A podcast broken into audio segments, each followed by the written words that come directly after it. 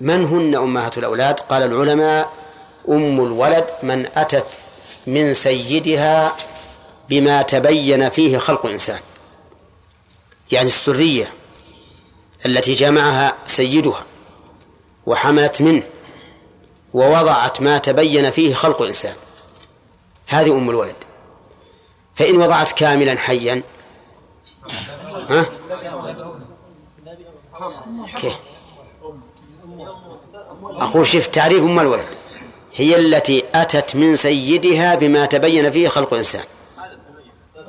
هذا يعني أمة ولدت مضغة مخلقة. وأمة أخرى ولدت طفلا كاملا. أيهما أم الولد؟ كلتا ما كلاهما خطأ يا كلتاهما. هذا الصواب. كلتاهما. كلتاهما أم ولد. واضح؟ هذه أم الولد التي أتت من سيدها بما تبين فيه خلق الإنسان. وأقل ما يتبين فيه خلق الإنسان أربعون يوما. لا يتبين قبل هذا. لقوله تعالى لقوله صلى الله عليه وسلم إن أحدكم يجمع خلقه في بطن أمه أربعين يوما نطفة ثم يكون علقة مثل ذلك كم هذه؟ ثمانون يوما ثم يكون مضغة يبتدئ بالمضغة أو يتكامل مضغة عند تمام الأربعين. وهو قبل أن يكون مضغة لا يمكن أن يتبين فيه خلق الإنسان يعني أن تتمايز أعضاؤه وإن كان يوجد في المضغة خطوط خطوط تدل على مكان العظام وعلى مكان كل شيء. خط أسود ويميل يعني يتكون شيئا فشيئا حتى يكون متميزا.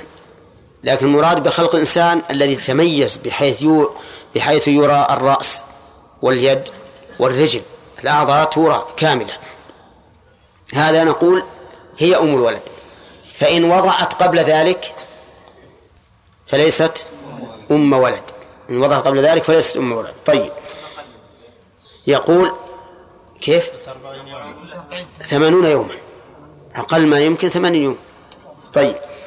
يقول يقول نهى عن بيع أمهات الأولاد. والذي يبيعها هو سيدها. لا يجوز أن يبيعها. نعم. قال لا تباع. فسر النهي فقال لا تباع ولا توهب. لو أننا رجعنا إلى قواعد اللغة العربية لوجدنا أن لا تباع ليس فيها نهي.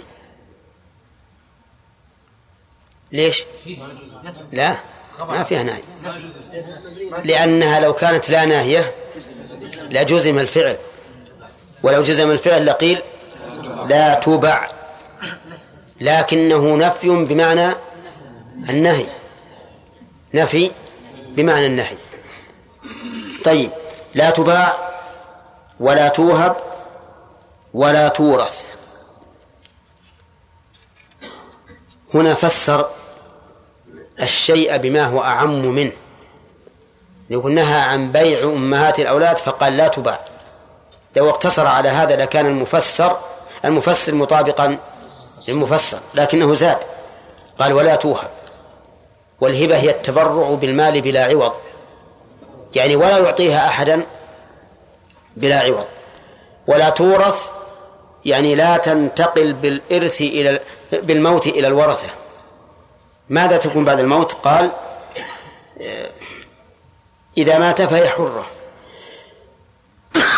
فيكون هذا السيد يستمتع بها في حياته كما يستمتع بالزوجة تماما لأنها ملك يمين. فإذا مات فهي حرة. حرة حتى وإن لم يخلف غيرها. يعني ليست كالمدبر تكون من الثلث هذه تكون من رأس المال. بمعنى أنه لو لم لو لم يخلف غيرها لعتقت واضح؟ ولا مو واضح؟ يقول إذا مات فهي حرة. هذا كلام عمر. إذن إذا مات فهي حرة وإن لم يخلف غيرها. مثال ذلك رجل تسر أمته وأتت منه بولد ثم مات فماذا تفعل هي؟ تكون حرة. قال الورثة لا يمكن تكون حرة لأنه ليس له سواها. قلنا بلى لأن سبب العتق سابق على سبب الإرث. سبب العتق سابق وهو الإيلاد. سبب الإرث متأخر وهو الموت. فانعقاد سبب الحرية فيها سابق على الموت وحينئذ تعتق ها كلها وإن لم يخلف سواها.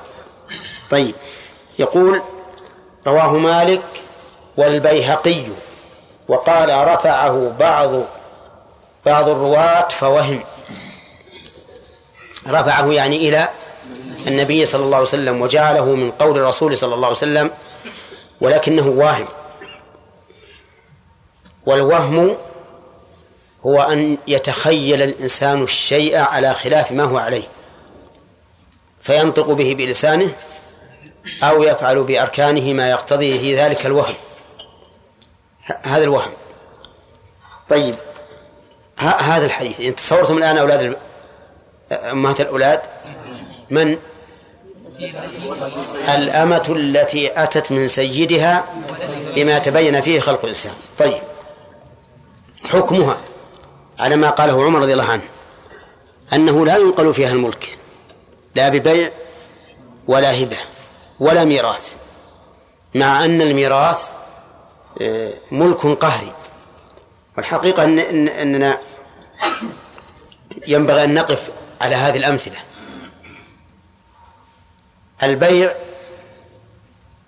عقد معاوضة اختياري. الهبة عقد تبرع اختياري.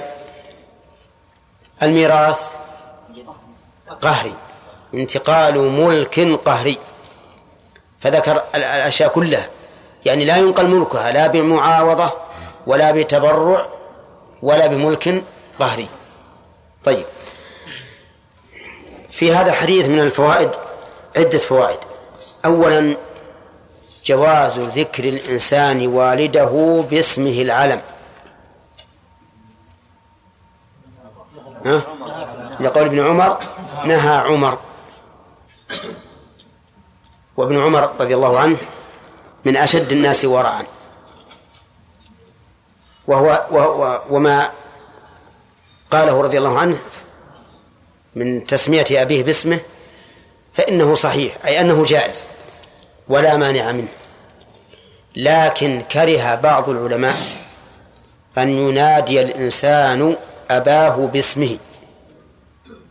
يعني ما تقول لأبيك مثلا اسمه عبد العزيز. ما تقول يا عبد العزيز. وش تقول؟ تقول يا أبتي. ولا على لغتنا القصيمية يبه نعم. أي نعم. على كل حال ما تقول؟ باسمه. طيب هل هناك مستند؟ قالوا نعم. إبراهيم عليه الصلاة والسلام قال لأبيه يا أبت مع أن أباه كان كافرا.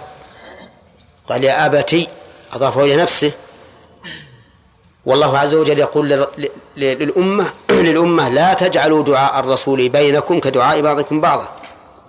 يعني لا تنادوا محمدا صلى الله عليه وسلم بقولكم يا محمد. قولوا يا رسول الله بالوصف. إذن فالمنادات باللقب أبلغ في الإكرام من المنادات بالاسم العلم. فلهذا تخبر عن أبيك بأنه قال كذا لكن لا تناده بإيش؟ باسمه العلم تخبر عنه باسمه العلم ولا تناديه باسمه العلم لأن هذه طريقة الأنبياء. إبراهيم يقول لأبتي ولأن هذا أبلغ في الإكرام. كما قال تعالى لا تجعلوا دعاء الرسول بينكم كدعاء بعضكم بعضا. طيب. من فوائد الحديث أن سنة عمر رضي الله عنه المنع من بيع أمهات الأولاد أو نقل الملك فيهن بهبة أو بميراث. نعم وهو كذلك. ولكنه رضي الله عنه نهى عن هذا بمقتضى السلطة والخلافة لا بمقتضى الشرع لأنه لا يشرع خلاف ما كان على عهد الرسول عليه الصلاة والسلام. وبيع أمهات الأولاد كان جائزا في عهد الرسول صلى الله عليه وسلم وعهد أبي بكر وأول خلافة عمر. لكن لما رأى الناس حجاج لما رأى الناس انتهكوا حرمة هؤلاء الأمهات فصاروا يبيعونهن وصبيانهن يعني يجرون خلفهن يبكون عليهن. لأن أولاد أمهات الأولاد أحرار ما يمكن بيعهم. فإذا باع الأم بقي الأولاد مساكين. ليس عندهم أم تروف بهم. فلما رأى عمر ذلك رضي الله عنه رأى من السياسة أن يمنع من بيع من بيعهن. أن يمنع من بيعهن. أفهمتم الآن؟ إذن النهي هو عن بيع أمهات الأولاد ليس ليس لمعنى في الأم لكن لما يترتب عليه من التفريق بين الوالدة وولدها ويحصل في ذلك من كسر قلب الأم وضياع الأولاد ما تقتضي السياسة الشرعية أن يمنع منه. ومن المعلوم أن الإنسان قد يمنع من التصرف في ماله لحق الغير. أليس قد روي عن الرسول عليه الصلاة والسلام أنه حجر على معاذ في ماله؟ ها؟ نعم. قد مر علينا أن الرسول حجر عليه. منعه من التصرف فيه. فما فعله عمر رضي الله عنه نوع من الحجر. ليس تشريعا عاما. وبناء على ذلك فلو مات ولدها يجوز بيعه ولا لا؟ نعم يجوز بيعه. بناء على ذلك نقول إذا مات ولدها جاز بيعها لأن من المنع من البيع ليس لمعنى يتعلق بالأم ولكن لمعنى يتعلق بالأولاد. نعم مع الأم.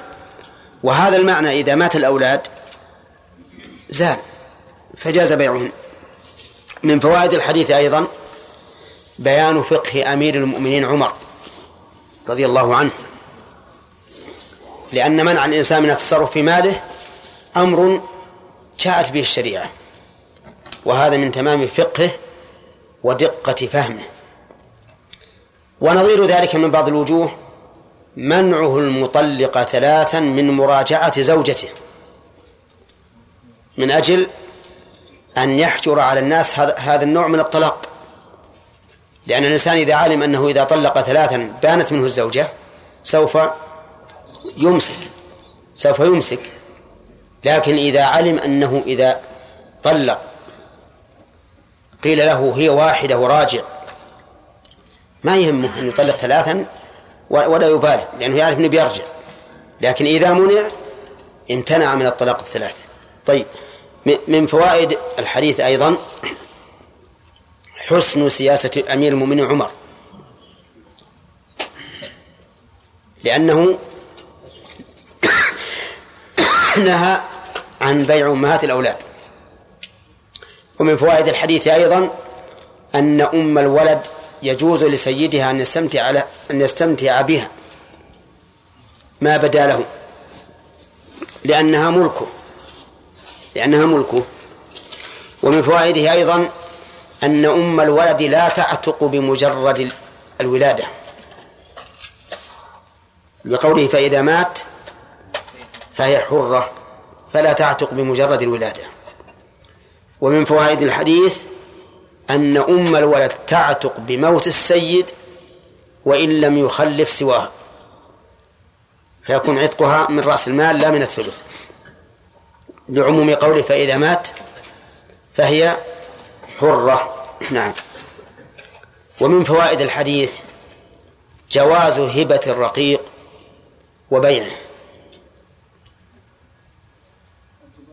لأنه نهى عن بيع أم الولد وهبتها. فدل ذلك على أن الأصل في الرقيق إيش؟ أن يباع ويوهب. وهو كذلك. يباع ويوهب. فإن قال قائل أليس في هذا؟ رحمك الله. ظلم للإنسان وهضم لحقوقه لأنه إنسان بشر. كيف تحط القلادة في عنقه وتقول من يسوم وش الجواب؟ الجواب أن نقول هذا الإنسان هو الذي أذل نفسه وأذل عائلته. بماذا؟ بالكفر. لأن سبب الرق هو الكفر. فلما كفر صار ذليلا يعني هو ذهب يتحرر من رق عبادة الله فوقع في رق عباد الله. نعم لأنه تحرر من رق العبادة فوقع في رق المخلوق. كما أن أصل تحرره أنه تحرر من عبادة الرحمن إلى إلى الرق في عبادة الشيطان. ألم أعهد إليكم يا بني آدم ألا تعبدوا الشيطان إنه لكم عدو مبين وأن اعبدوني. الكفار الذين لم يعبدوا الله عبدوا من؟ عبدوا الشياطين. لا شك. فهم مساكين. ذهبوا من عبادة الخالق إلى عبادة المخلوق. ذكر ذهبوا من عبادة ولي الذين آمنوا إلى عبادة عدو الذين آمنوا وهو الشيطان. ولكن من يضل الله فلا هادي له. طيب ومن فوائد الحديث وهو ليس من فوائد الحديث لكن من من الفوائد فيما ساق المؤلف أن بعض الرواة يقع منهم الوهم. كذا. إي نعم. ولهذا مر علينا في مصطلح الحديث من أسباب رد الحديث الطعن في الراوي.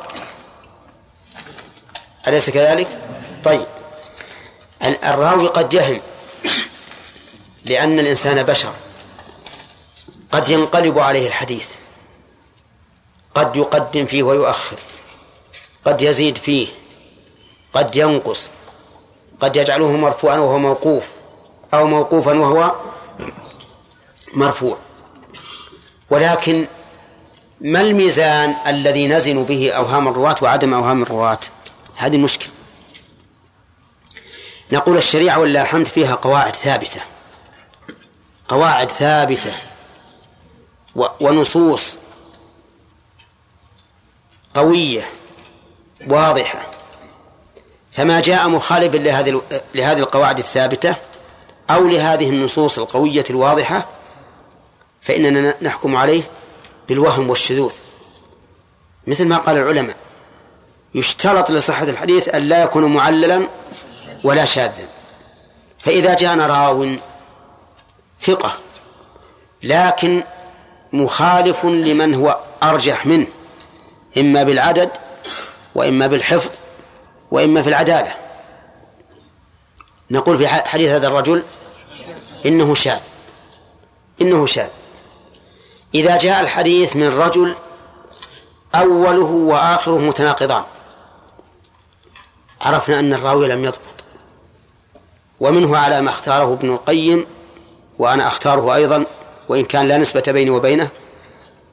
حديث إذا سجد أحدكم فلا يبرك كما يبرك البعير. وليضع يديه قبل ركبتيه. فإن هذا الحديث متناقض أوله وآخره على هذه الصورة. لأن أوله إذا سجد فلا يبرك كما يبرك البعير. والبعير إذا برك يقدم يديه لا شك. فإذا قال وليضع يديه قبل ركبتيه صار مناقضا للأول. نعرف أنه وهم. طيب. لماذا لا نجعل الوهم في الأول؟ ونقول وليضع يديه قبل ركبتيه هذا هو, هو المحفوظ. نقول لأن الشارع جرت عادته بالنهي عن التشبه في الحيوان. قال لا يبسط أحدكم ذراعيه انبساط الكلب لا يلتفت كالتفات الثعلب لا ينقل كنقل الغراب. فإذا عرفنا أن أن الأول هو الثابت والثاني منقلب وأن صوابه هو اللي يضع ركبتيه قبل يديه. لكن يأتينا رجل يقول ما ما أجهلكم بلغتكم؟ ما أجهلكم بلغتكم؟ تفضل. ما ما ندعي لأنفسنا العصمة. فيقول ركبة البعير في يديه. فإذا قال لا يبرك كما يبرك البعير معناه لا يبرك على ركبتيه. لأن البعير يبرك على الركبتين. يكون أنتم الآن جاهلون بلغتكم. ثم أن إذا حملنا الحديث على هذا المعنى ما صار فيه تناقض. اتفق أوله وآخره. فليكن هذا هو الحق. قلنا والله هذا صحيح. نحن معك في أن ركبتي البعير في يديه. ولا أحد ينكر هذا. ولكن الرسول صلى الله عليه وسلم أعطي جوامع الكلم وفصاحة اللسان ونصاعة البيان. قال فلا يبرك كما يبرك ولم يقل فلا يبرك على ما يبرك. لو قال لا يبرك على ما يبرك عليه البعير لقلنا هذا صحيح. لا تبرك على الركبتين. لكن قال كما يبرك والكاف للتشبيه. فالمراد أن تكون هيئته عند السجود كهيئة البعير عند البروك. وليس وأما مسألة العضو المبروك عليه فهذا ما تعرض له الحديث. أنا أقول هذا من أجل أن الإنسان عندما تأتي مثل هذه الأحاديث يقيسها في الأحاديث الأخرى الثابتة التي تعتبر في السنة جبالا لو جاءنا حديث رواه أبو داود يخالف ما رواه البخاري ومسلم. مخالفة لا يمكن الجمع فيها. من نأخذ؟ ما رواه البخاري ومسلم. طيب يا رجل هذا رواة كلهم رجال عدول. واللي عندنا البخاري ومسلم رجال غير عدول؟ أعدل فلهذا البيهقي رحمه الله يقول رفعه فوهم. إذن الوهم يجري على الرواة ولا شك مثل ما أن إحنا نشوف بأنفسنا دائما نتوهم. نتوهم بما ندركه بالسمع وبما ندركه بالبصر وبما ندركه بالقلب. الوهم جار على ابن آدم في كل كل الحواس. أليس كذلك؟ ألمس هذا وتكون إيدي مثلا فيها في فيها مشق. تعرفون المشق؟ تشطب من البرد. ألمس هذا أجده أملس. يعني يدي حرشة. ما يتبين لي حراشته. أقول هذا ما شاء الله أملس. ما هي بعادي يكون الميكروفون أملس. يجي واحد يده ناعمة يلمسه يبطه من حراشته. نعم يحسب كل الشوك. فالمهم أن الإنسان يتوهم. يتوهم في كل الحواس. في البصر وفي السمع وفي الفهم بالقلب وفي الشم أيضا. في كل الحواس وفي وفي المعقولات أيضا. نعم.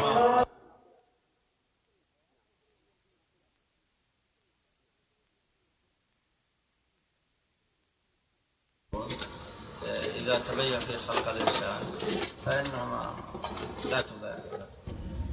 وأنت عللت تعليل غير غير كلامك. نعم. يعني وش الجمع بين هذا وش وش الوجه البين الفقهاء رحمهم الله أخذوا بما ذهب إليه عمر. مطلقا. لكن عمر ذهب إلى هذا ولا ولا لا؟ هذا رأي سيأتينا في الحديث اللي بعده.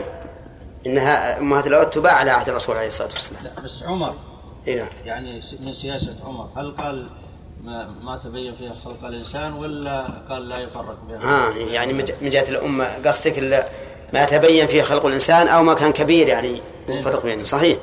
هم طردوا المسألة. هم طردوا المسألة في الإطلاق. فهمت؟ وقالوا سواء بقي الطفل أو ما بقي. ما دام تبين أنه خلق إنسان فالحكم ثابت. فجعلوا العلة أنها ولدت ما تبين فيه خلق إنسان. ولكن الصحيح خلاف ذلك. لكن تستقيم علتهم هذه يا شيخ ما تستقيم. سيجينا يأتينا إن شاء الله. نعم. طيب يا شيخ لما لا يكون الضابط حتى خمس دقائق يا سامي. نعم. شيخ لما لا يكون الضابط نفخ الروح؟ لأن يعني الإحكام تتعلق بنفخ الروح فتكون الإنسان لا الشكل. الجنين له أحكام. أحكام أربعة. منها ما يتعلق بالعلقة. ومنها ما يتعلق بالتخطيط ومنها ما يتعلق بنفخ الروح فيه ومنها ما يتعلق بخروجه حيا ويستهل. فهمت؟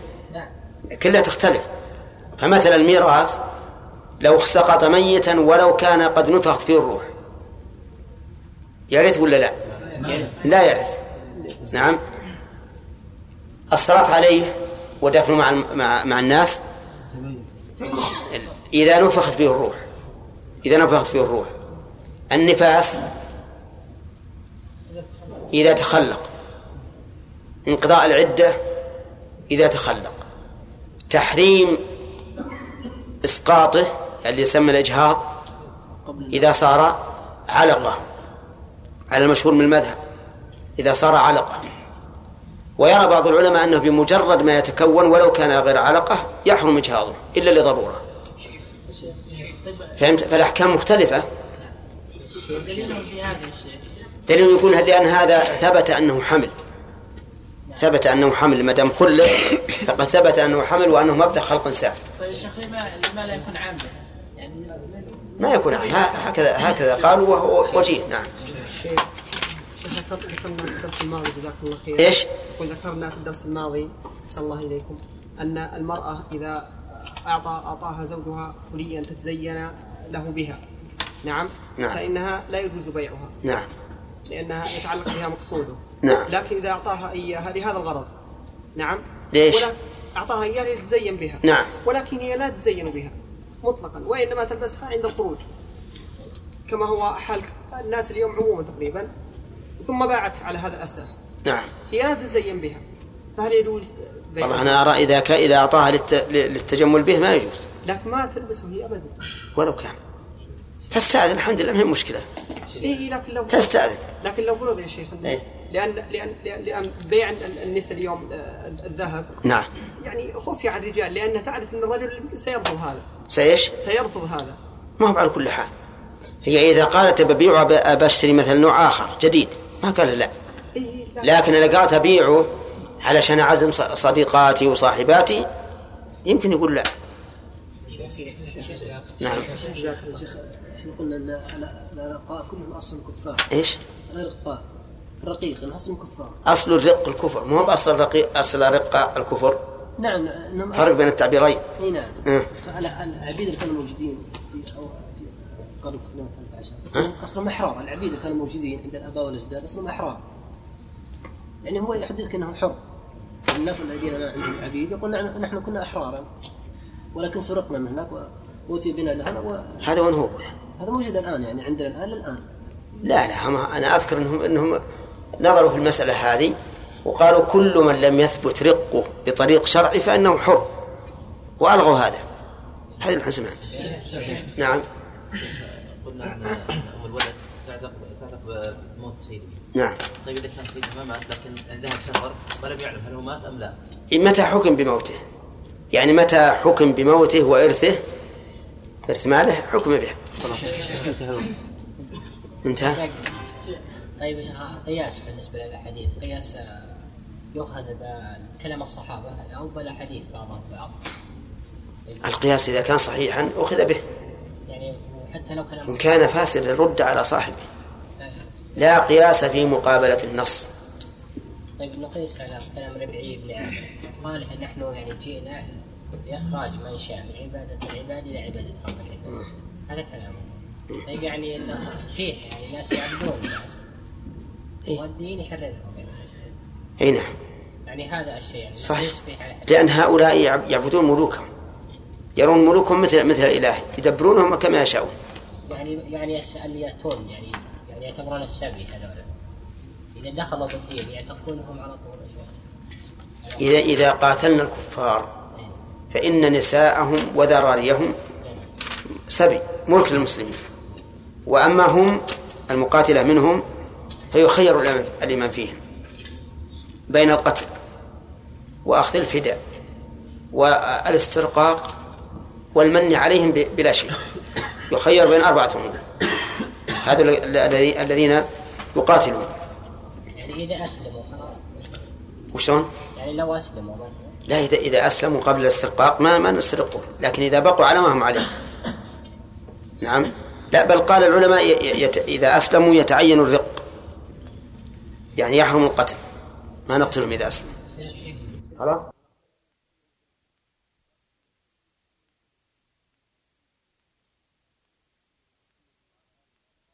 نبينا محمد وعلى آله وأصحابه أجمعين. سبق لنا بيان حكم بيع أمهات الأولاد. ونسأل الآن من هن أمهات الأولاد؟ عصام.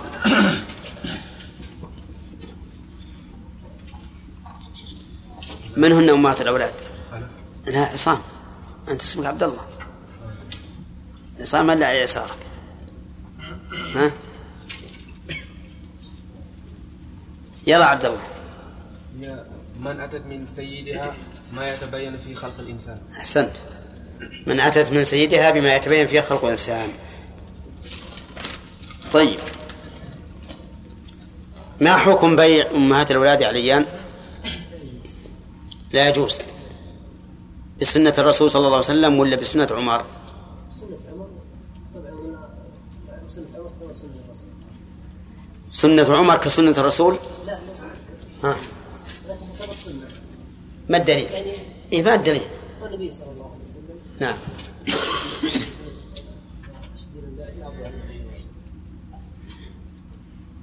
توافقونه؟ هذا فعل عمر الخطاب بمقتضى السلطة وبمقتضى الأمر. الناس يقدمون في الحديث بعده أنه كان تباع أمهات الأولاد فأقرهم على ذلك. لذلك أن عمر بن الخطاب فعله على سبيل الإمرة والسلطة. ما فعل السنة. إيه. يعني طيب على هذا لولي الأمر. إذا رأى المصلحة في يمنع. أن يمنع. طيب. هل يجوز للإنسان أن يهب أم ولده؟ ما هو بيع هبة لله. ها؟ لا يهبها الحديث. طيب فهد هل يجوز أن يوقفها؟ ما حضرت؟ هل يجوز أن يوقفها؟ ها؟ ما يجوز؟ كيف؟ أم ولده. نعم.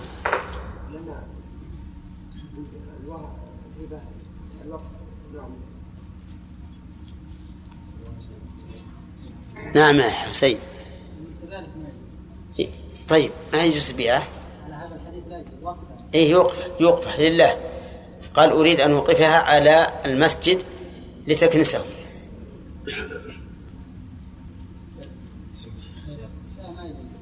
ما يجوز؟ ما الدليل؟ قد يكون قد يكون عقد قد يكون إيش من طرف واحد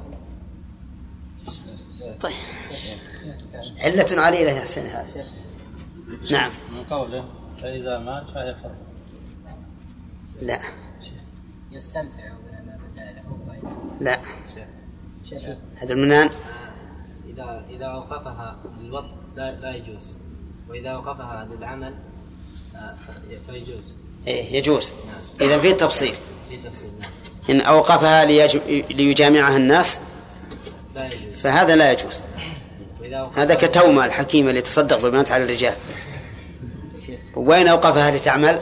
فهذا جائز. نعم عادل. لا يا شيخ لأنه قال لا توهم وهو من باب المثال لا الحصر. أي أحسنت. وقصد اختبارها أي نعم لا يجوز لأنه قال في نفس الأثر ولا توقف. كذا؟ لا توهب. لا تباع ولا تو- توهب ولا تورث. نعم.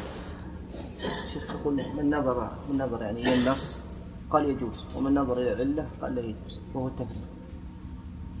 كيف؟ نقول من نظر إلى النص. أي النص؟ النص ما فيه نهي عن الوقف نص عمر. إيه. ما فيه نهي عن الوقف لكن من نظر إلى العلة قال لا, لا يجوز له هذا. لأن العلة هي التفريط وهي حاصلة بالوقف التفريق نعم ونقل الملك فيها والوقف ينقل الملك. نعم. هذا صح.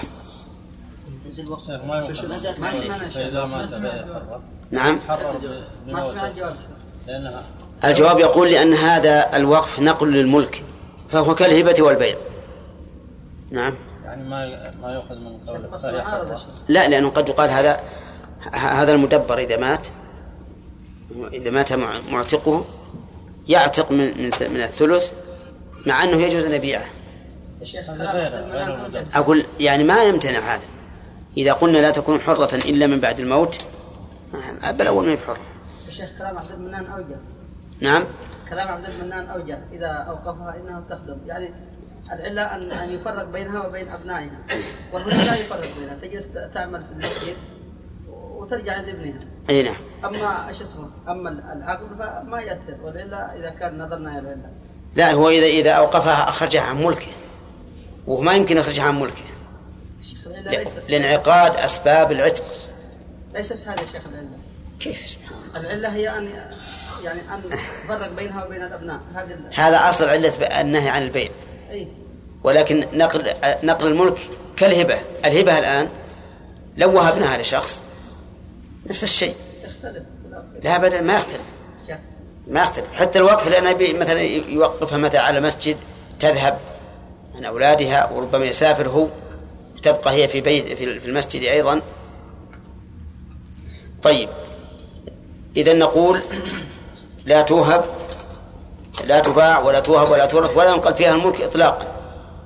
وعمر رضي الله عنه ذكر عقد المعاوضة والتبرع والتملك القهري بالإرث. ثم قال وعن جابر رضي الله عنه قال كنا نبيع سرارينا أمهات الأولاد والنبي صلى الله عليه وسلم حي لا يرى بذلك بأسا رواه النسائي وابن ماجه والدار قطني وصححه ابن حبان. قال عن جابر قال كنا نبيع سرارينا أمهات الأولاد. السراري جمع سرية وهي الأمة التي يطأها زوجها آه، سيدها. هذه السرية قد تلد منه وقد لا تلد.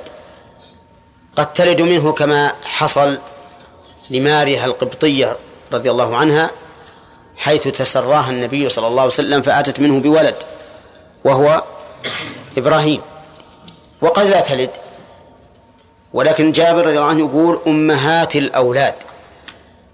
فصرح بأنها أم. بأنها أم ولد وأنهم كانوا يبيعونها والنبي صلى الله عليه وسلم حي لا يرى بذلك بأسا.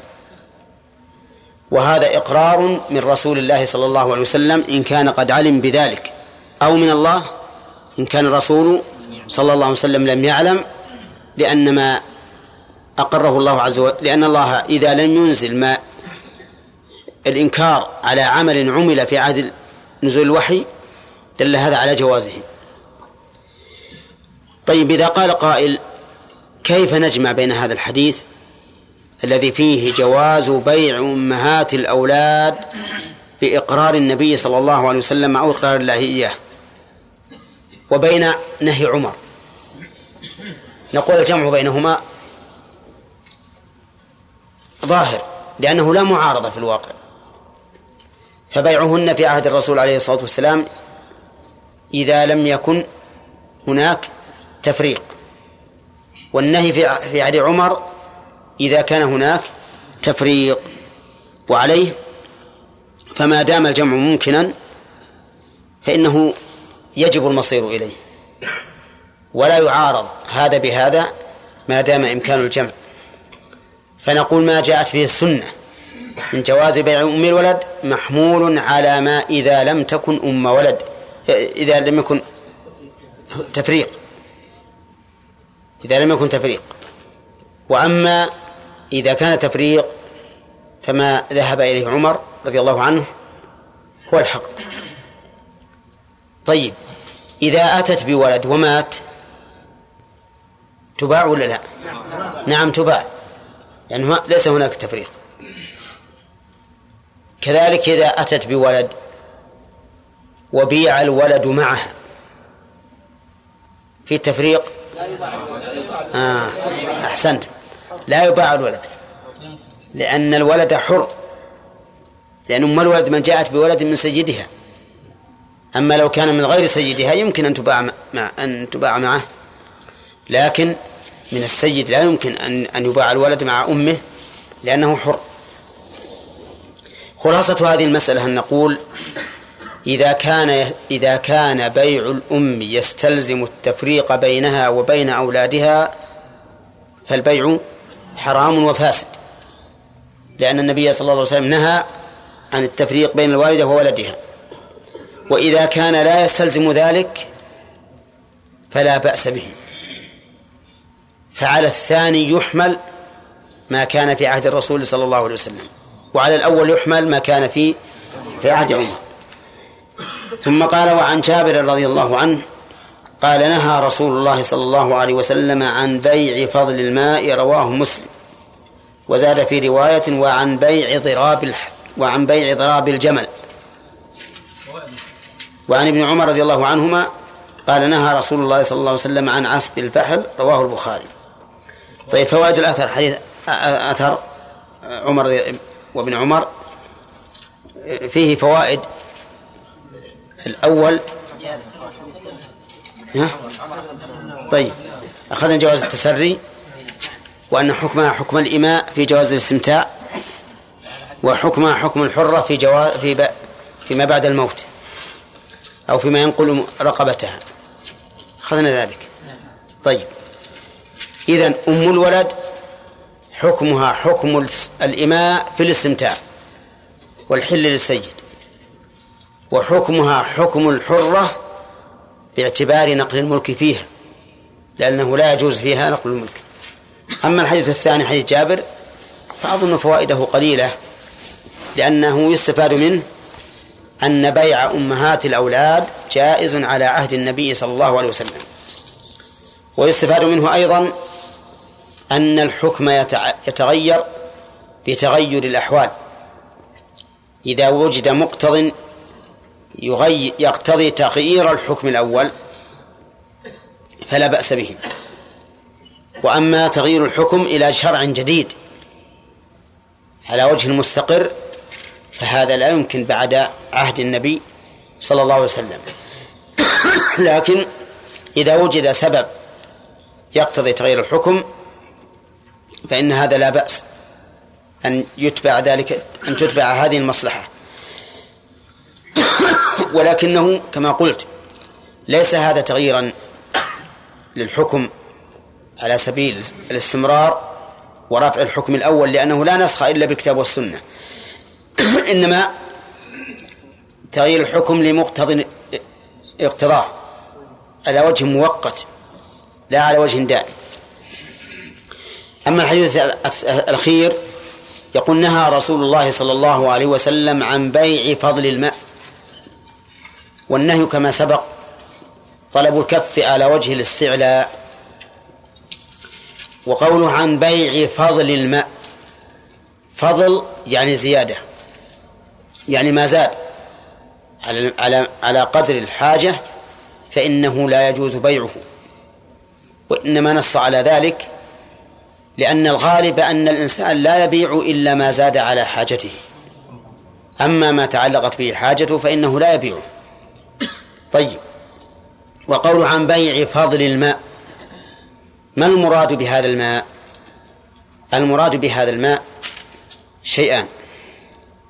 الشيء الأول ما اجتمع بفعل الله عز وجل في أرض من الأراضي كالغدران التي تجتمع من السيول فهذا لا يجوز لأحد أن يستولي عليه ثم يبيعه على الناس. يعني لو أن رجلا جاء إلى غدير وتعرفون الغدير ولا لا؟ طيب. ثم تحجره وصار يبيعه على الناس فهذا حرام عليه لا يجوز لأن هذا الماء ليس من فعله. والناس شركاء في ثلاث في الماء والكلأ والنار فلا يجوز أن يبيعه. الوجه الثاني ذكرنا وجهين ها؟ الوجه الثاني الوجه الثاني أن يحفر الإنسان بئرا أن يحفر بئرا فيصل إلى الماء. فهنا لا يجوز أيضا أن يبيع نقع البئر. لا يجوز أن يبيع نقع البئر لأن لأن نقع البئر البئر من فعله ولا من فعل الله؟ من فعل الله. هو الذي جمع هذا هذا الماء في البئر. ليس من من صنعك. غاية ما فعلت أنك حفرت حتى وصلت إليه. أما الذي سلكه ينبيع في الأرض فهو فهو الله. فلا يحل لك أن تبيعه لأن لأنك أنت والناس فيه على حد سواء.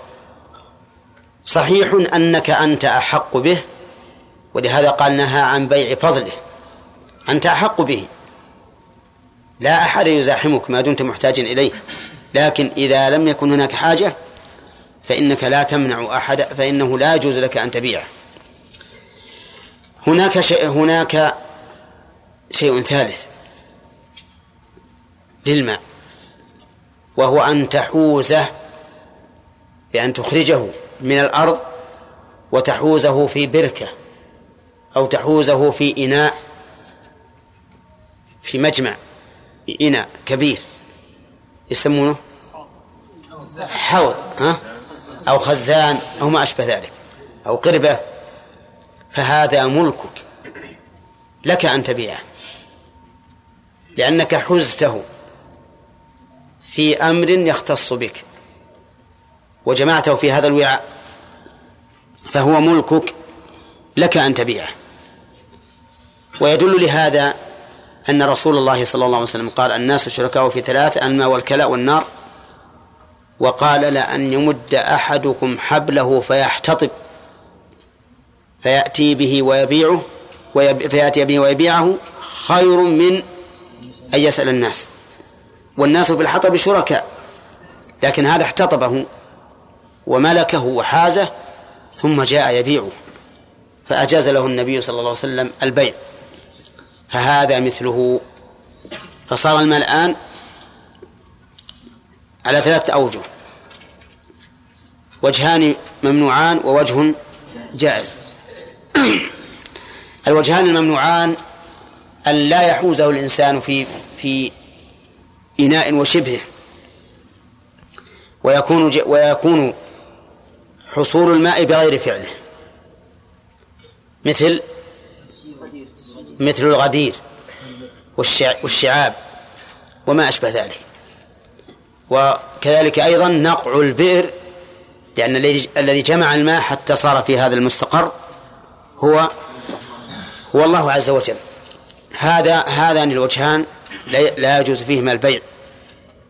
أما الوجه الثالث وهو بعد أن تحوز الماء في رحلك في إناء فلك أن تبيعه. طيب إذا قال قائل في الوجهين الأولين هل يجوز أن أمنع الماء؟ أقول للناس لا لا لا تدخل لهذا الغدير تشرب منه. نقول هذا الحديث يقول نهى نعم. نقول لا يجوز لا يجوز أن أن أن تمنع الناس. لأنهم شركاء لك في هذا الماء. إلا بشرط أن يلحقك بهذا ضرر. ضرر. بماذا؟ إما بأن يدوسوا زرعك أو يطلعوا على عوراتك أو أو يأخذ الماء كله على وجه يضرك وينقصك. فحينئذ لك أن تمنعه. فإذا خشيت الأذى أو الضرر فلك أن تمنع. طيب في الحال التي لا يجوز لك أن تمنع هل يجب استئذانه؟ وإذا استأذنه فهل يجب له عليه الإذن؟ قال بعض أهل العلم إنه لا يلزم استئذانه. تدخل. أذن ولا ما أذن؟ فإذا رأيت هذا الغدير في أرض هذا الرجل فأدخل إبلك ولتشرب منه. أذن سواء استأذنت أم لم تأذن. طيب فإن استأذنت ولم يأذن فهل لك أن تدخل قهرا؟ فيه قولان. لأهل العلم القول الأول أنك لا تدخل لأنه ملكه. كيف تدخل ملكه بدون رضاه والقول الثاني تدخل. القول الأول لا تدخل لأنه ملكه. ولا يمكن أن تدخل ملكه بغير رضاه. والقول الثاني يا فهد أنك تدخل لأن لك الحق لك الحق في أن تشرب هذا الماء. ولو قلنا إن الأمر يتوقف على إذنه لم يكن لقولنا إنه يحرم عليه المنع فائدة بالنسبة للداخل. طيب إذن السؤال الآن. هل يجوز في الحال التي لا يجوز فيها بيع الماء؟ هل يجوز أن يمنع الداخل إلى ملك لشرب الماء؟ أقول إذا كان فيه ضرر أو أذى فالضرر مثل أن يداس زرعه ويؤكل ثمره وما أشبه ذلك فله أن يمنع. والأذى مثل أن يطلع الناس على عوراته. نساؤه وأولاده وحوائجه مكشوفة ولا يحب أن يطلع أحد عليها فله أن يمنع. أما إذا لم يكن هناك مسوغ للمنع فالصحيح أنه لا يجوز له أن يمنع. وأما استئذان الداخل فنقول إنه لا يلزمك أن تستأذن إلا إذا كنت تخشى الفتنة. مثل لو كان لو دخل وجاء صاحب الأرض. حصل فتنة من قتال أو نحوه فحينئذ نقول لا تدخل حتى تستأذن. خوفا من الفتنة. الثاني قال وعن بيع ضراب الفحل الجمل. وعن بيع ضراب الجمل وهو عصب الجمل. بيع ضراب الجمل يعني إنسان عنده جمل يضرب الناقة يعني يعلو عليها من أجل تلقيحها. نهى الرسول عليه الصلاة والسلام عن عن بيع ضراب الفحل. فإذا كان عندك فحل نعم الجمل. فإذا كان عندك جمل وجاءك صاحب ناقة يطلب منك أن تضرب الجمل هذه الناقة. قلت والله لا مانع ما عندي مانع. لكن كل تلقيحة بمئة. كل تلقيحة بمئة. يجوز هذا ولا لا؟ لا يجوز هذا حرام عليك. فإن قال صاحب الجمل إن الضراب يضر جملي فما الجواب؟ نقول ليس يضر. هل إضرابك امرأتك يضرك؟ نعم. أبدا يسرك. نعم. خل هذا الجمل أيضا كذلك. يعني أحمد ربك إنه جاب الله له زوجة بلا مهر. نعم. فهو لا يضره في الواقع. لكن إن قال إنه يضره من جهة أخرى. تتعلق نفسه بالإبل بالنوق ويتعبه. وهذا مشاهد في الحمر. الحمار إذا عود ما عاد يملكه صاحبه. إذا رأى أنثى يمكن يسقط ما على ظهره ويروح لمها فإذا قال أنا أخشى من من التضرر بهذا. فإننا نقول هذا أمر بينك وبين ربك. إن كان هذا حقيقة فلك الحق. وإن لم يكن حقيقة وإنما تريد أن تتعلل عن منع ما يجب لك ما يجب عليك فهذا لا يحل لك. على أن موضوع الحمير يختلف عن موضوع الجمال. لأن مني الحمار نجس خبيث. لا يجوز بيعه بخلاف ضراب الفح الجمل. طيب لو قال قائل لو قال صاحب الجمل إن جملي هزيل ويضره الضراب ماذا نقول؟ ها؟ لا يضر لا يضره؟ لا نقول نعم في هذه الحال لا يلزمك. لا يلزمك. لكن هذا لا يبرر لك أخذ أخذ العوض عنه. نحن نقول إما أن يكون على الجمل ضرر أو عليك أنت ضرر باستخدام الجمل بعد أن يضرب فلك أن تمنع. إذا لم يكن ضرر لا على الجمل ولا عليك فلا يجوز أن تأخذ عوضا. والكلام الآن في أخذ أخذ العوض. طيب فإن قال قائل لماذا نهى عنه الرسول عليه الصلاة والسلام؟ قلنا لأن هذا فيه نوع من المضارة والحسد لأنه إذا كان الجمل لا يتضرر وصاحب الجمل لا يتضرر ولكنه أبى. علم بأنه مضار صاحب الجمل مضار وحاسد ومانع للفضل ومضر باقتصاد الأمة. لأن الأمة كلما كثر النماء في مالها ازدادت قوة ازدادت قوة. فلهذا منع منه الشارع منع من الشارع يعني منع من عوضه. ونظير ذلك حديث أبي هريرة رضي الله عنه لا يمنع أن جار جاره أن يغرز خشبة في جداره. لأن غرز الخشبة في الجدار منفعة للجار ولا ضرر عليك أنت. قال أبو هريرة ما لي أراكم عنها معرضين والله لأضربن بها لأرمين بها بين أكتافكم. قال هو كان أميرا على المدينة.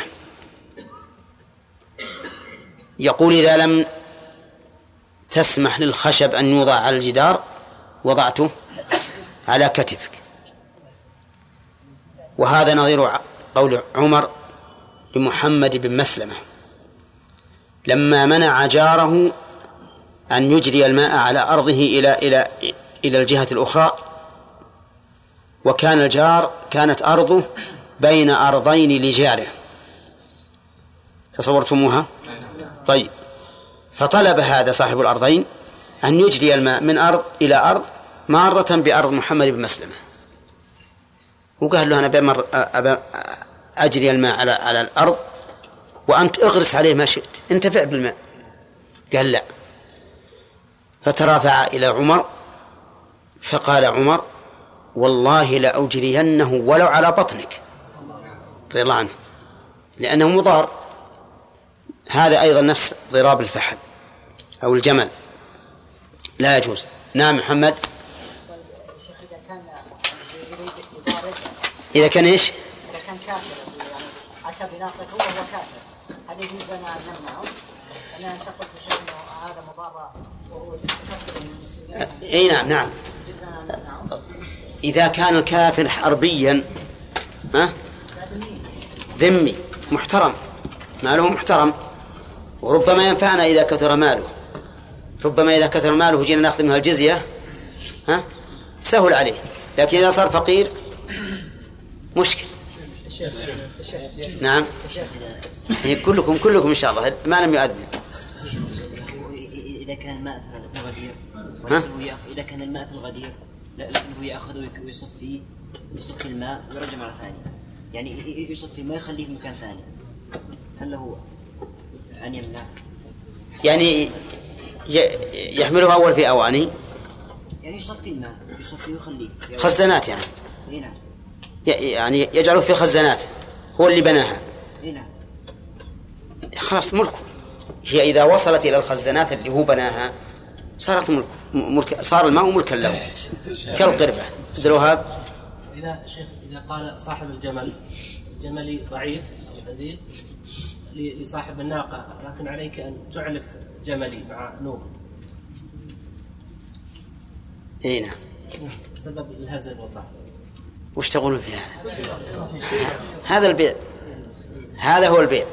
يقول إن كان يضره فلك الحق أن تمتنع وإن كان ما يضره فلا نعم. طيب الفحل غير الجمل. نعم. هل يجوز القرار؟ يبي يجينا هذا في الحديث اللي بعده. نهى عن عصب الفحل. نعم. إذا إذا كان الماء يخرج من البئر بمؤونة ومكينة نعم. فهل يجوز بيعه أم لا؟ العلماء يقولون إذا كان قد أعد له مجمعا. مجمعا. فهذا له أن يبيع من هذا المجمع وهذا صحيح. لأن بعض الآبار يكون مركب عليها ماكينة وتشفط الماء. إيه. إذا شفطت ووضعت في في- في الخزانات الأرضية هذه. لا ما يوضع بس يعني بالتشغيل فقط. يعني إذا شغل الماكينة جاء الماء. إذا إيه. ما في ماء. إيه. من البئر يعني. يعني من البئر. إيه. إيه. هذا كثير هذا عندنا. إيه نعم نعم. ما تقولون في هذا؟ ها؟ وجوز المدينة إيه. هو يقول أنا أريد أوجد تشغيل هذا لا بأس لا سيما إذا اتفق عليه وياه. قال بيك تخرج لي الماء. يكون الأجرة على إخراج الماء لا لا قيمة عين الماء. الغالب يا شيخ البيع الماشي قول جابر رضي الله عنه ان بنا امهات الاولاد نعم. قلنا أن هذا محمول على عدم التفريق نعم. نعم. قول بنا أمهات الأولاد. نعم. اذا على أن هناك أولاد. ما هو على كل حال؟ لأن تكون أم ولد يموت الولد. لا. ما هو كله يموت لكن يحمل على هذا. ويقال لأولادهن يبكن لأولادهن يبكون ما يبيعونه. شيخ؟ ولهذا عمر إنما ألجأه إلى ذلك لأن الناس صاروا ما يهمهم التفريق. أما الصحابة لما قال لا يفرق بي- بين والدته ووالدها من فرق بين والدته ووالدها فرق الله بينه وبين أحبته يوم القيامة ما صاروا يبيعونه. طيب شيخ لماذا لا نقول أن حديث جابر نعم. محمول على ان ان ان أن الاولاد كبار. وفي حديث عمر رضي الله عنه. يمكن أو يمكن يحمل على إن قيل بذلك لأن المسألة خلافية. هل يجوز أن نفرق بينها في في حال الكبر أو هي في حال ما دامت حاضنة فقط؟ ظاهر النصوص العموم. ما نفرق بينها مطلقا.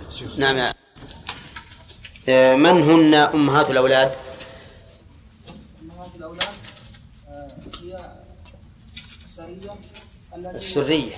السرية التي يعني ولد لسيدها منها ولد التي ولد سيدها منها ولد. طيب متى تكون ولد بمجرد ما تحمل نعم من مجرد ما تحمل. فهي أم ولد. إذا يعني تخلق ف فوضعته. إذا وضعت ما تخلق فهي أم ولد. يلا إبراهيم. حكم بيع أم الولد لا يجوز لأنهن يباعن في عهد الرسول صلى الله عليه وسلم ولا يرى بذلك بأسا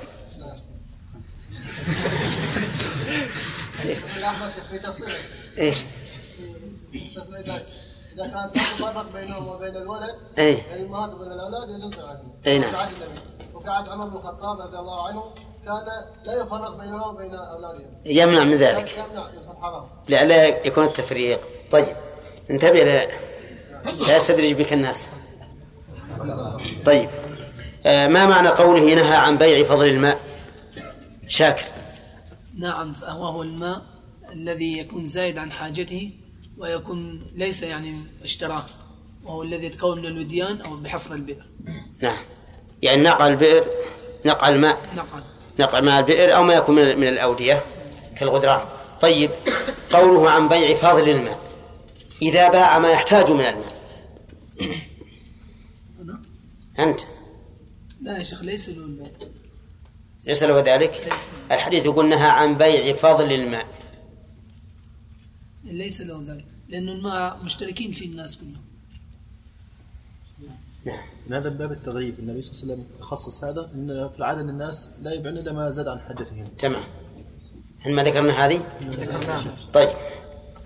آه قوله عن ضراب الجمل ما هو ضراب الجمل يعني نعم. ضرب الجمل هو تل- آه، تلقيح الناقة. آه، اي نعم. نهى النبي صلى الله عليه وسلم عن يعني عن بيعه. عن عن بيعه. طيب ما هو ما هي الحكمة من النهي عن بيعه؟ الحكمة أن أن الناقة إذا كان إذا الجمل إذا كان لا يضر به ولا ب لا لا لا. ما هي الحكمة أنه ينهى عنه؟ لأن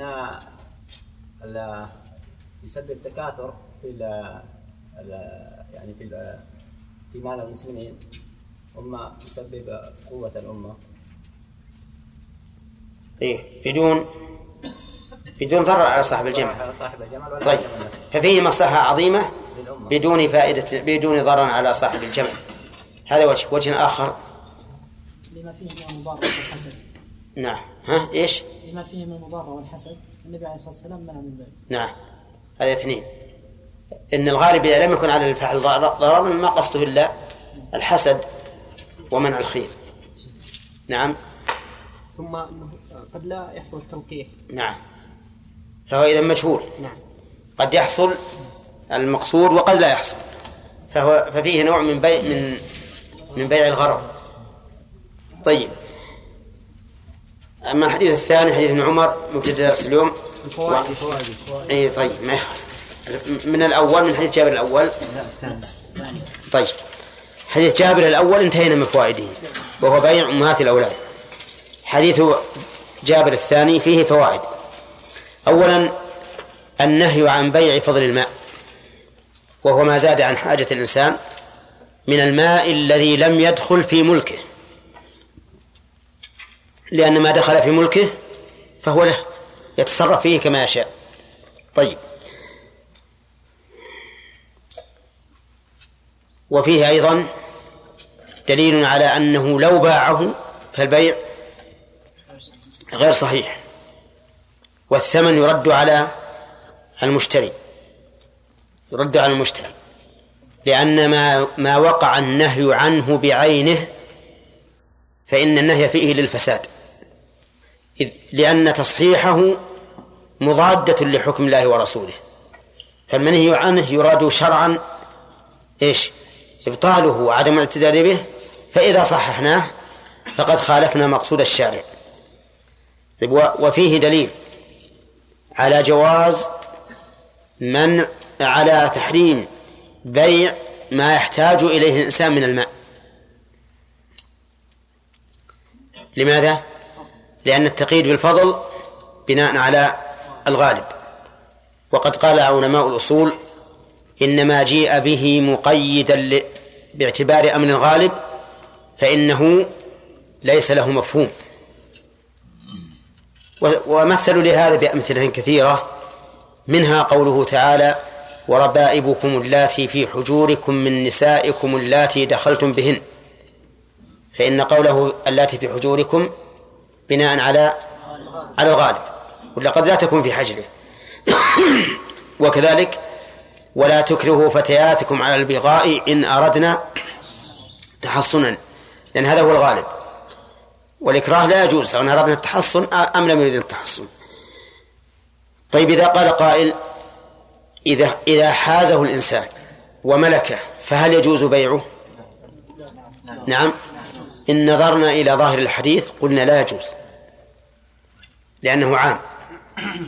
وإن قسنا على الحطب الذي قال الرسول عليه الصلاة والسلام لأن يمد أحدكم, أحدكم حبله فيحتطب. فيبيع. خير من أن يسأل الناس أعطوه أو منعوه. فإنه يدل على أن الماء إذا حازه الإنسان فهو له. كما أن الإنسان في الحطب الناس فيه شركاء فإذا حازه ملكه. طيب.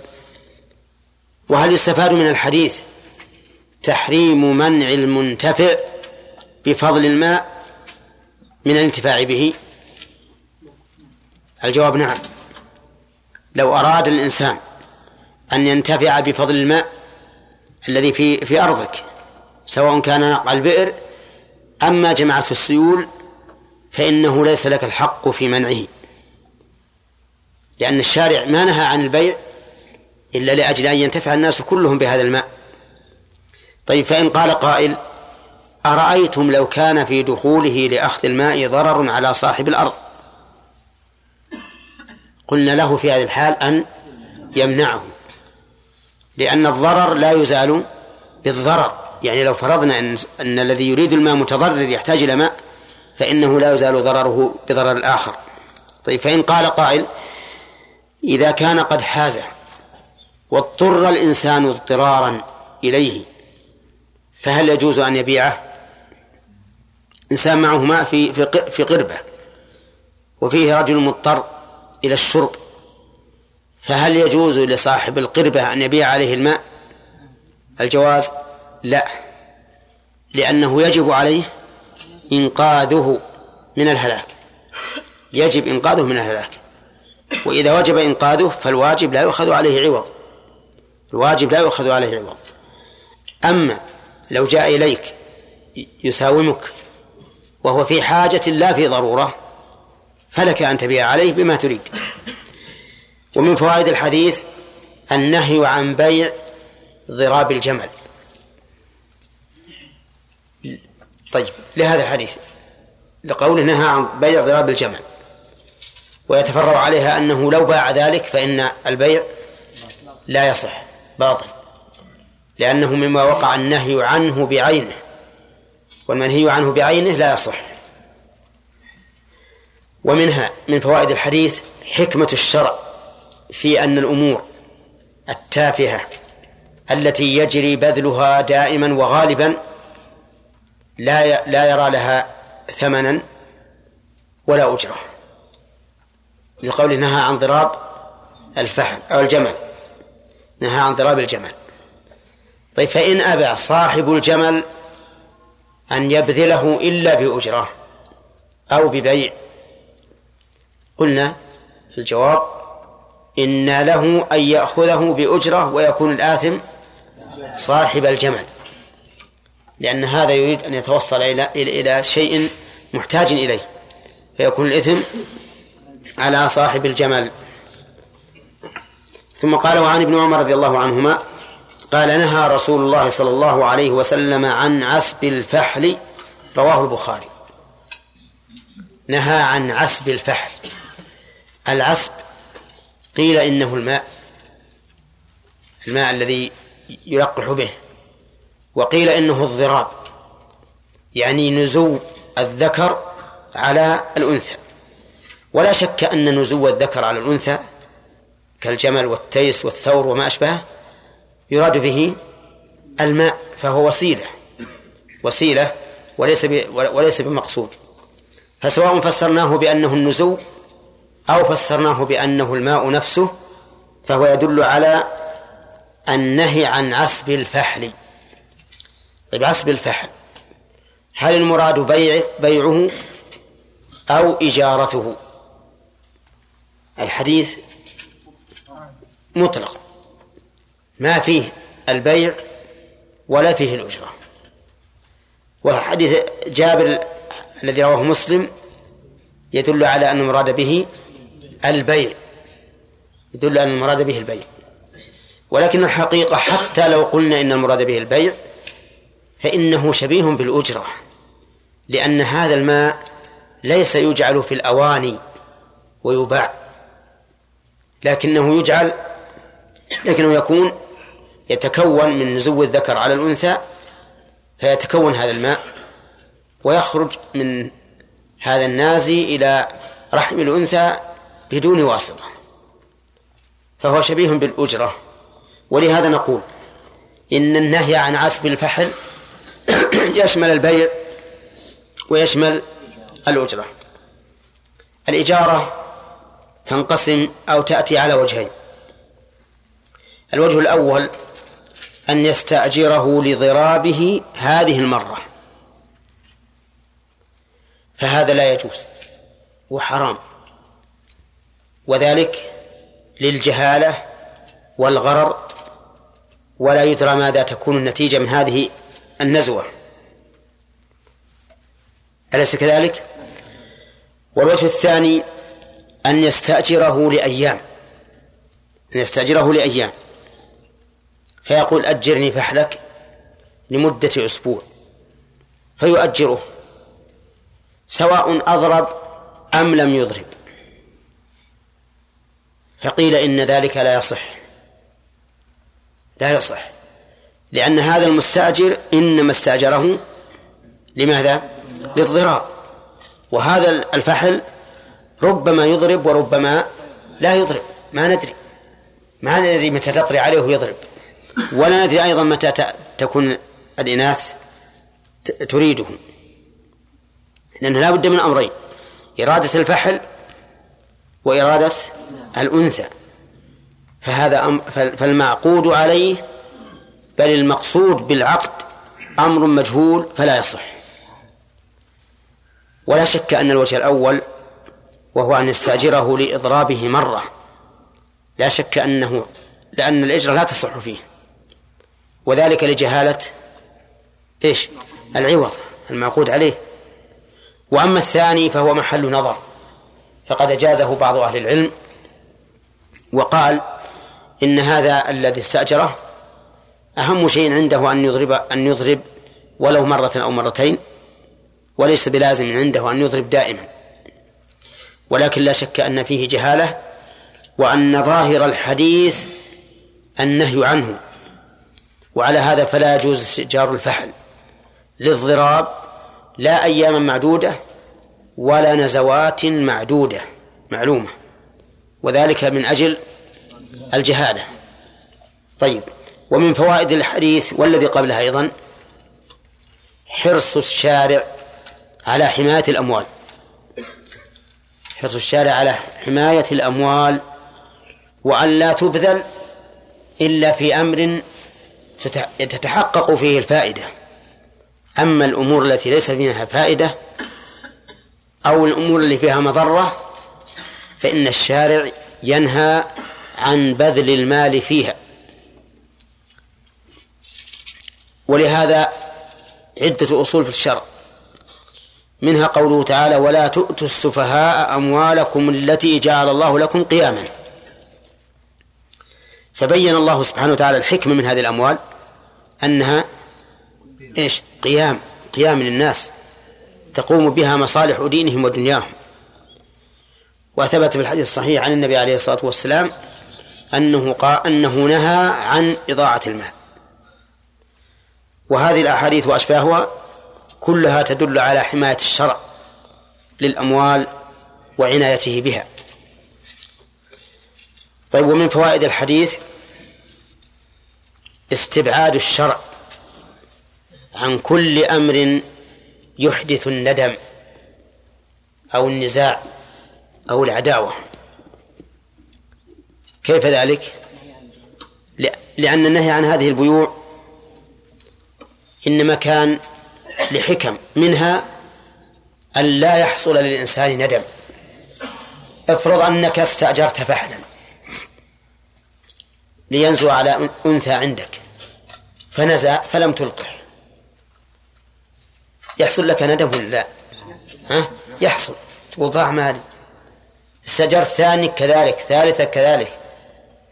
كل ما يحدث الندم للإنسان فإن الشرع يأمرنا بالبعد عنه. ولهذا أيضا أصول. منها أن الله سبحانه وتعالى قال إنما النجوى من الشيطان ليحزن الذين آمنوا وليس بضارهم شيء إلا بإذن الله. والله تعالى إنما أخبرنا عن بذلك من أجل أن نتجنب هذا الشيء. ليس مجرد خبر أن الشيطان يريد إحزاننا لا. المراد أن نبتعد عن كل ما يحزن. ولهذا قال النبي عليه الصلاة والسلام لا يتناجى اثنان دون الثالث من أجل أن ذلك يحزنه. فكل ما يجلب الحزن للإنسان فهو منهي عنه. ثانيا أن الرسول عليه الصلاة والسلام أمر من رأى رؤيا يكرهها أن يتفل عن يساره ثلاث مرات ويستعيذ بالله من شرها ومن شر الشيطان ولا وينقلب إلى الجنب الثاني ولا يحدث بها أحدا ويتوضأ ويصلي ويصلي. كل هذا من أجل أن يطرد الإنسان عنه هذه الهموم التي تأتي بها هذه المرائي. ولهذا قال بعض الصحابة لقد كنا نرى الرؤيا فنمرض منها. نمرض. فلما حدثنا رسول الله صلى الله, صلى الله عليه وسلم بهذا الحديث يعني استراحوا ولم يبق لهم هم. فكل شيء يجلب الهم والحزن والغم فإن الشارع يريد منا أن نتجنبه أن نتجنبه. ولهذا قال الله تعالى فلا رفث فمن فرض فيهن الحج فلا رفث ولا فسوق ولا جدال في الحج لأن الجدال يجعل الإنسان يحتمي يحتمي ويعني ويتغير فكره من أجل المجادلة. فيحصل له هم يلهيه عن العبادة. المهم اجعل هذه نصب عينيك دائما. أن الله عز وجل يريد منك أن تكون دائما مسرورا بعيدا عن الحزن. والإنسان في الحقيقة له ثلاث حالات. حالة ماضية وحالة حاضرة وحالة مستقبلة. الماضية يتناساها الإنسان وما فيها من الهموم. انتهت بما هي عليه.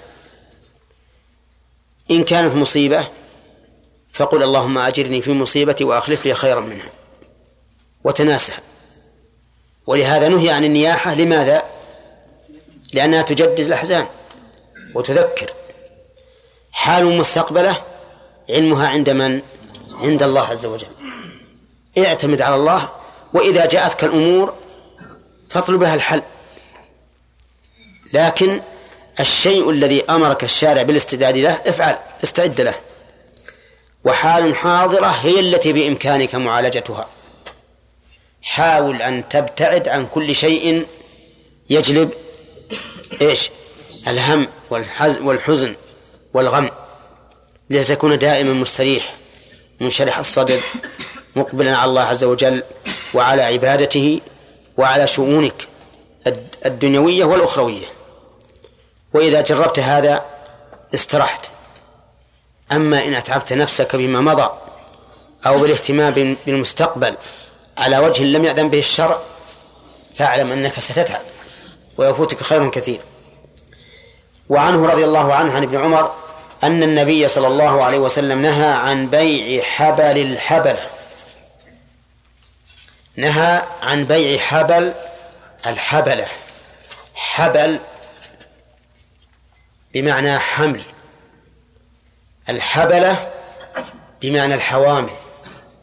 لأن حبلة جمع حابل ككامل وكمله وساحر وسحرة وكاهن وكهنة. إذن حبلة جمع حابل والحابل هي الأنثى الحامل ولا تلحقها التاء لأن الوصف الذي من خصائص الأنثى لا يحتاج إلى تاء. إذ أن التاء يؤتى بها للفرق بين المذكر والمؤنث. وما كان خاصا بالمؤنث فلا حاجة إلى أن يؤتى بالتاء الفارقة. ولهذا يقال حائض ولا يقال حائضة. ها؟ ويقال مرضع ولا يقال مرضعة. وحينئذ نحتاج إلى الجواب عن قوله تعالى يوم ترونها تذهل كل مرضعة عما أرضعت. قال العلماء لأن مرضعة هنا ليس المراد بها الوصف. المراد بها الفعل. يعني تذهل التي ترضع وولدها في ثديها. تذهل عنه. بخلاف المرضع التي من وصفها الإرضاع لكن ما عند ما معها ولد ترضعه. هذه ما ما فيها أحد. حتى ما معها أحد حتى نقول إنها ذهلت عنه. على كل حال الحبلة وش قلنا؟ جمع حابل. وهل ورد في اللغة العربية أن يجمع حابل على فعلة؟ فاعل على فعله مثل ساحر وسحرة وكاهن وكهنة وكامل وكملة. طيب. حبل الحبلة إذا أخذنا بظاهر اللفظ إذا أخذنا بظاهر اللفظ فإن ظاهر اللفظ يحتمل وجهين. الوجه الأول أن يكون المراد به بيع حمل الحوامل. بيع حمل الحوامل يعني حمل الأنثى الحامل فيكون النهي عن بيع الحمل في البطن. أنها كذا يا غانم؟ يكون النهي عن بيع الحمل في البطن. ويحتمل وجه آخر عن بيع حبل الحبلة أي حمل الأحمال. حمل الأحمال.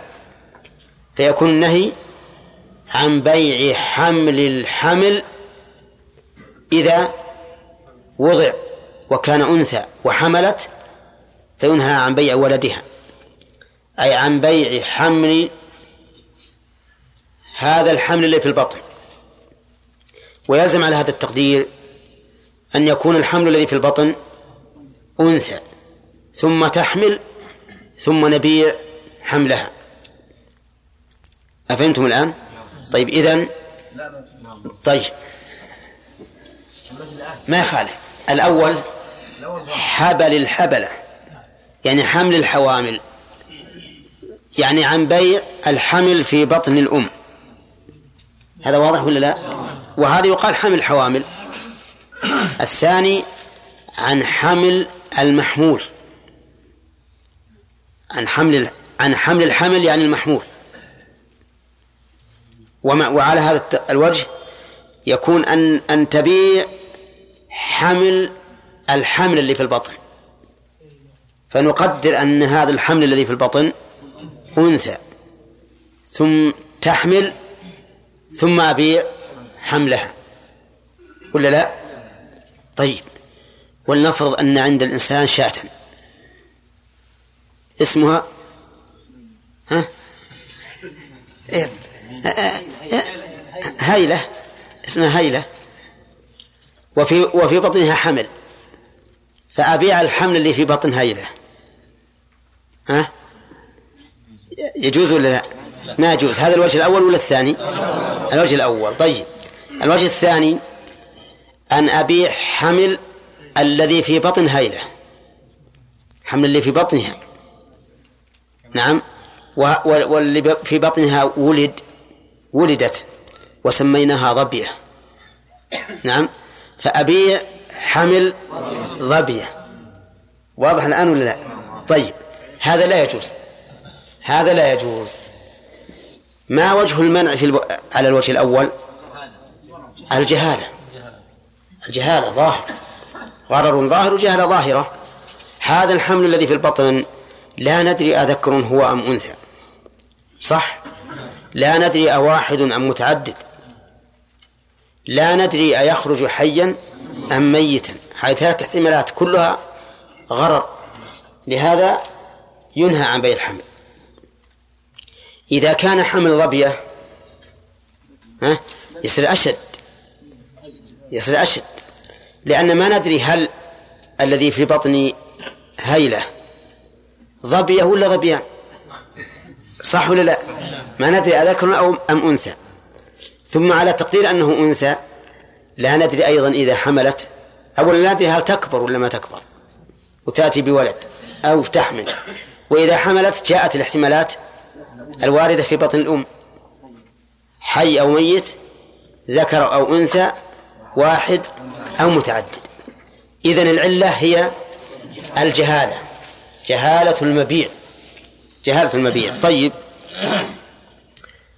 على في وجه آخر وهو الذي فسره إما ابن عمر أو نافع. وكان بيعا يبتاعه أهل الجاهلية. كان الرجل يبتاع الجزور إلى أن تنتج الناقة ثم تنتج التي في بطنها متفق عليه. أولا بشوف الجملة هذه. وكان بيعا يبتاعه أهل الجاهلية. أهل الجاهلية.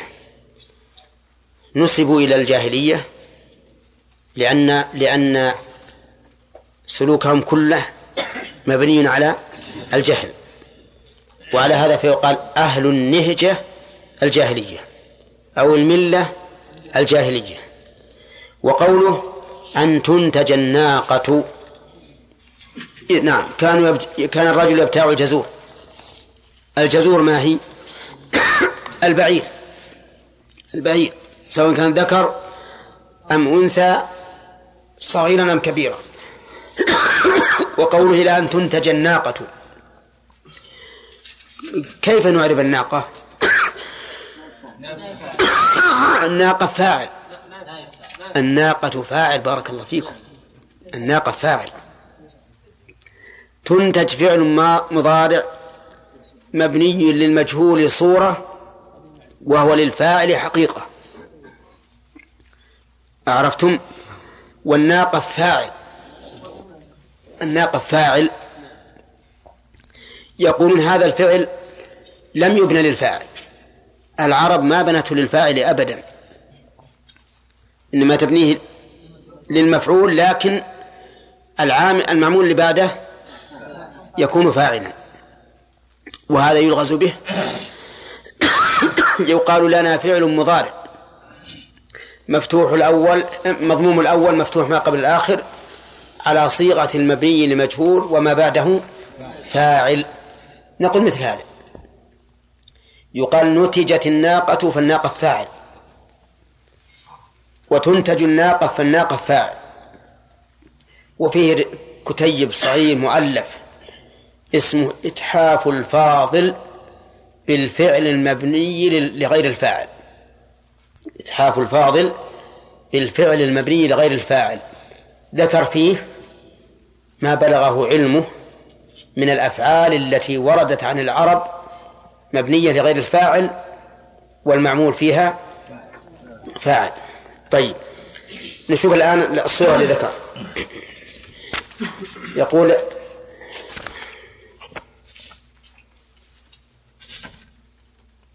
وهو بيع يبتاعها أهل الجاهلية. وكان بيعا نعم. وكان بيعا يبتاعه أهل الجاهلية. يبتاع وكان كان الرجل يبتاع الجزور إلى أن تنتج الناقة ثم تنتج التي في بطنها متفق عليه.